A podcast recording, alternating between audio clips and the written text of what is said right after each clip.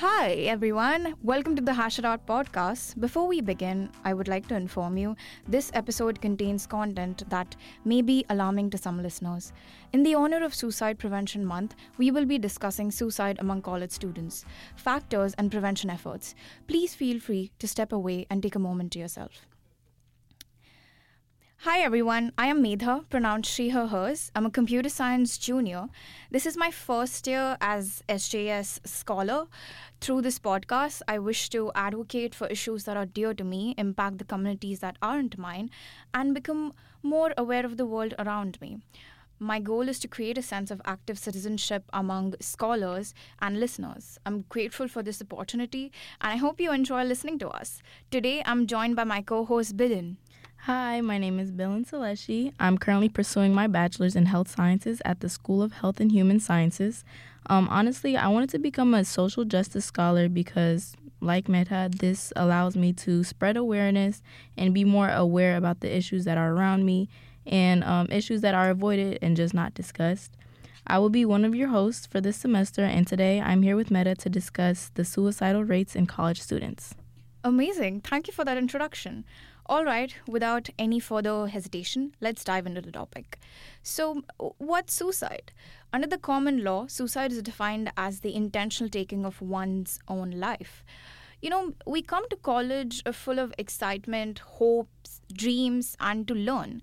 Then, how do we end up having these ideas, or even a matter of fact, killing or hurting ourselves? According to the IUPUI Center of Health Policy, suicide is the second leading cause of death among young people, and 19% of those are among 10 to 24 year olds. The loss of promising life always leaves friends and families with this lingering question that sometimes haunts them for decades. There's that question of, like, why? Why would someone do that? And I think the desire to pinpoint on one specific factor is a very natural thing to do. It's it's a very human very much like a human tendency. But in reality suicide is not a line. Rather it's like an intersection where all roads meet and overlap. Suicide can be only understood as a series of factors causes or influences that all come together at one place you know just like a knot yeah, I understand. This completely makes sense because oftentimes it's honestly assumed that someone that has that has attempted or is currently going through suicidal thoughts is being pushed towards suicide because of one factor in their lives, when really it's because of many issues connecting at one point and as you said, are overlapping. It honestly takes a while to get there, but once that point is reached, it's very hard to get out of it. You know, it's very intriguing. I was reading a bunch of research papers for this topic and I came across a very interesting paper by UNC and they compared the idea of suicide with slot machines. So, this particular slot machine is not populated with candy colored icons and golden dollar signs, but with the representation of our achievements, responsibilities, and struggle. You know, everyone in this world probably has one or two things in that slot machine that are not going well, uh, whether it's getting um, an F in a critical course for their major or paying our tuition. But the rest of sort of uh, signs are going well it's difficult for someone to get three or four bad images on the slot machine, but when somebody gets six or seven, that's when people are at high risk of suicide. And I could personally narrow down it to simple two basic factors for very vulnerable mental health struggles. First is learning basic skills like time, stress management, handling money, being responsible, dealing with interpersonal conflicts. I think when we come to college, we kind of we're very unaware of these things and it's kind of hard to deal with the idea of just adulting. The second is removal of like secure safety net, like the protection or any form of accountability. Like so far, at least personally for me, I was totally protected by my parents. I was spoon feeded, and it was just like they were sort of my security. And once I came to college, it was like, okay, h- how do I secure myself? How do I make sure that I am safe?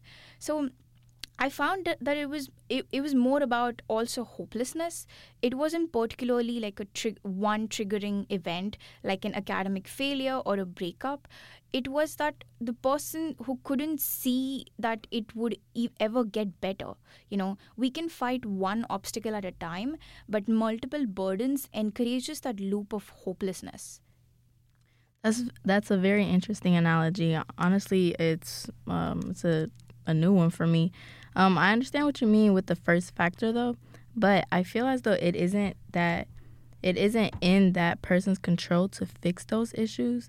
Um, like you said, with learning basic skills, that's easy, but like stress management, handling money, um, and honestly dealing with conflicts and being responsible, it's possible that you can learn it, but it really depends on who this person is and what they are going through.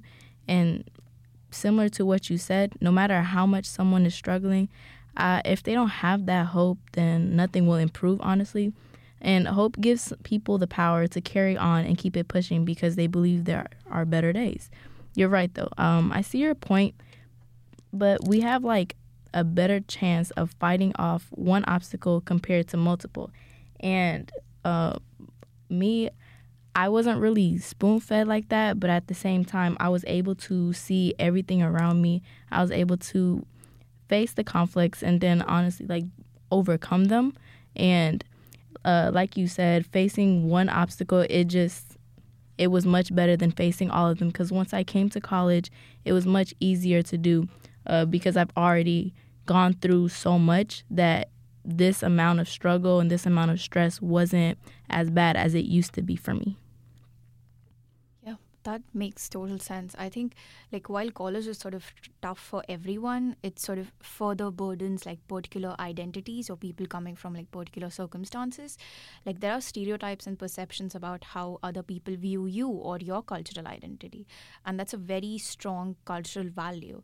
Like, personally, as an international student, there are more issues to sort of deal with than just classes and making friends. Like a clash of cultural values and perceptions could even lead to further difficulties. And additionally, sort of students are burdened more with homesickness, cultural adjustment, academics, social life, even basic things like accent barriers and food, and sort of eventually provoking that anxiety or inferiority complexion like back home suicide is a very common uh, among like college students. At least one student like one student commits suicide every hour and india is it accounts to over a third of like global suicide rates among women. And it's kind of the pressures of you know like dealing with society and the standards to meet that are set by your parents and by the community itself. And the competition kind of leads you to sort of like I've been personally been in that sort of an environment and it can get pretty toxic and pretty stressed when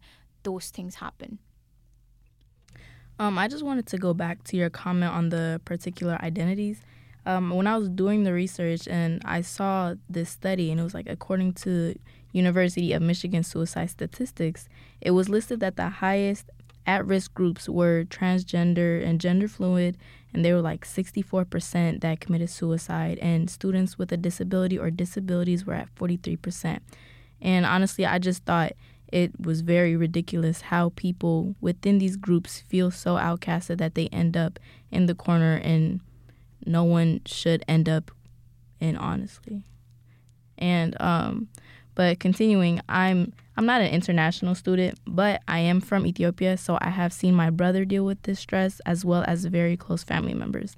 Over the summer, I visited Ethiopia and I talked with friends and family, and I, I had that we're currently in there and undergrad, undergrad or medical programs. And this really happened to be coincidental, but they told me that since the hardships there were so bad, either students just dropped out um, ha- we're just abusing substances uh, or just pers- persevering. And the pressure and stress put onto a student when they go abroad uh, for university is a type of stress that students our age shouldn't be dealing with. And having to start a new life under new rules, around new people, and just adapting altogether is just a very tiring and frustrating uh, process. Even while dealing with all of this stress, there is no one around to help most of the time and immediate family members would be back overseas. Like I said, I have family that's from Ethiopia and they came here to study and they had no one around them. So it was pretty difficult for them to settle in, especially in like bigger cities, um, bigger universities, because there's so many people that they never met before. And they know English, obviously, but it's just like everything around them, you know, it's not it's not very simple uh, to get used to. So yeah, I, I can understand and I can relate because I think, like, even with international students or students with a particular identity, like, there is a certain taboo of even seeking help, you know? Like, yeah.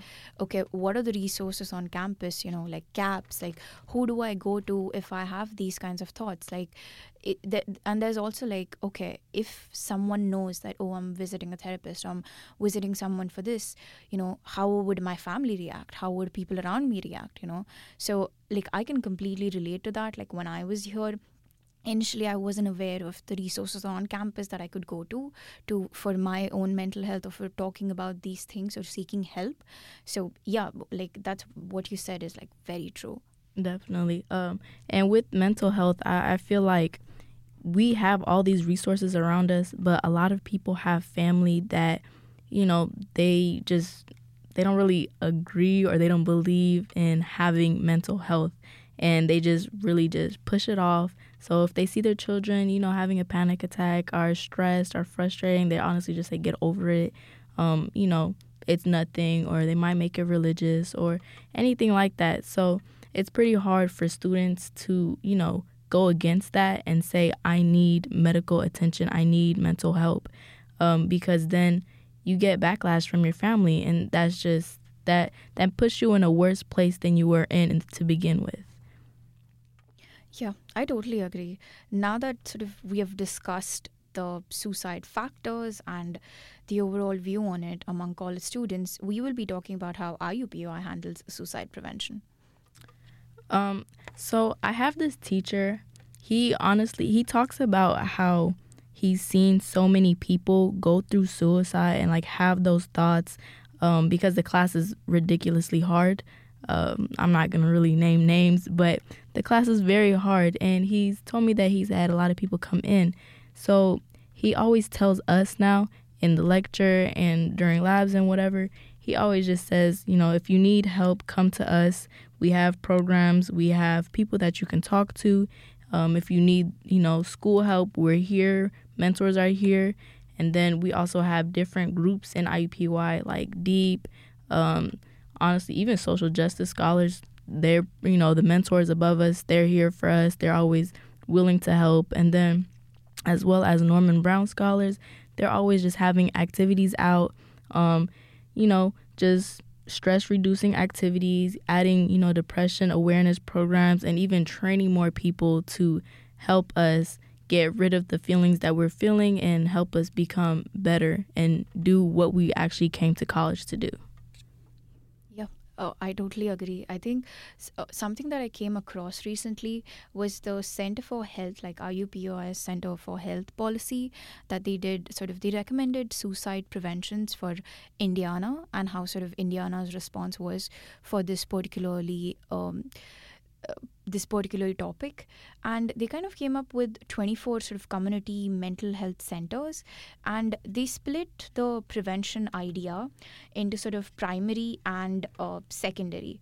So you know like for, for instance like promoting uh, pro-social activities and community engagement whether it's anti-stigma and how to make sure that people you know talk about this and sort of there's more awareness or whether it's anti-bully campaigns and sort of any screening program programs. And I think something that uh, recently, uh, or it's sort of in one of the caps, um, the uh, work that they've published on suicide, there's something called as question, pursue, and refer, is the QPR strategy and like they have the mental health integration so sort of like primary visits for school like for students in school and kind of also like once they are sort of you know like post sort of they are passed through that like having those type of feelings also post checkup. So it's like oh post prevention what is something like is a person still safe? Like once you know like if they say okay they are okay or like the, they went through the prevention programs that are provided by the indiana government or by the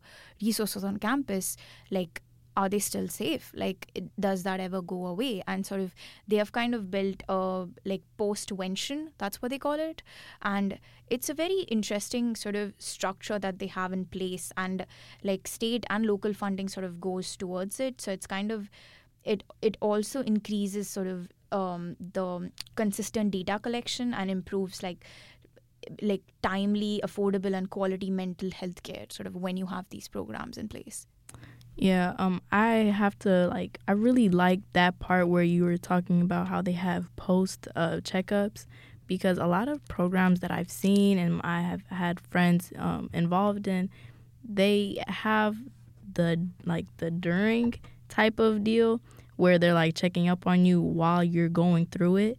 But as soon as you say you're better, you're better, they just leave you alone, push it off to the side, never check up on you again. And then for some people, it's just a whole spiral down and then like they're just back to being where they started where they started. So i really think that's a, a good thing that they have.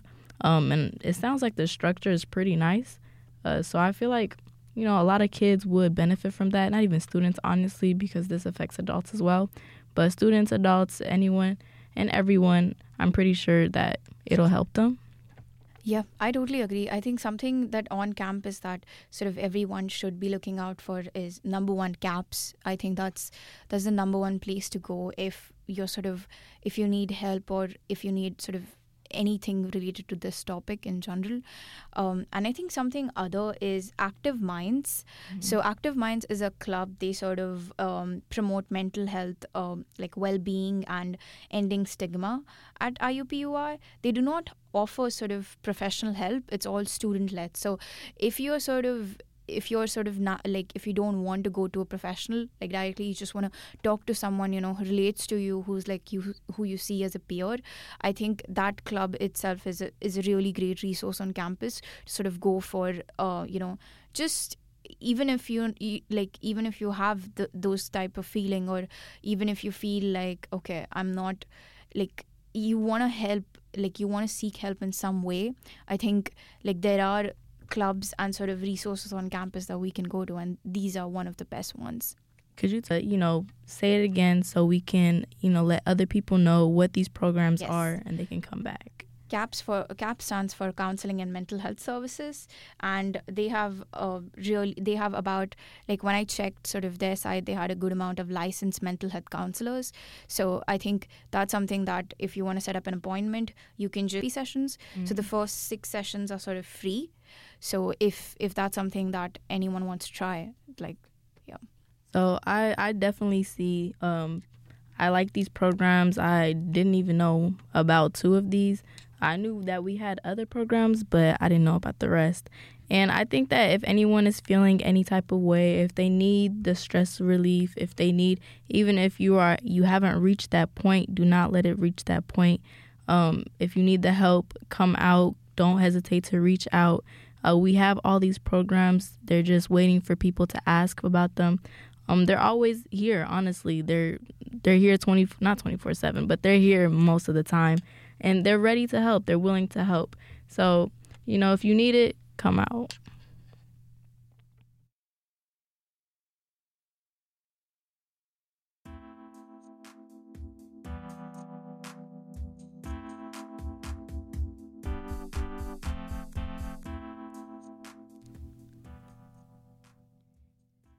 Thank you for listening to us. Um, this is, I hope you guys enjoyed. Please leave any feedback or anything you have sort of on our iTunes podcast, the SoundCloud, and everywhere the uh, sort of the episode is available.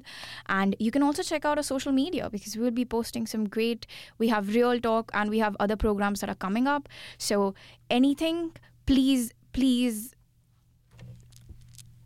reach out to us, you know, talk to us. If you need us, we're here. Um, everyone is here. We have mentors. We we're here. Um, I hope you enjoyed listening to us. Thank you so much for joining us. See you next time.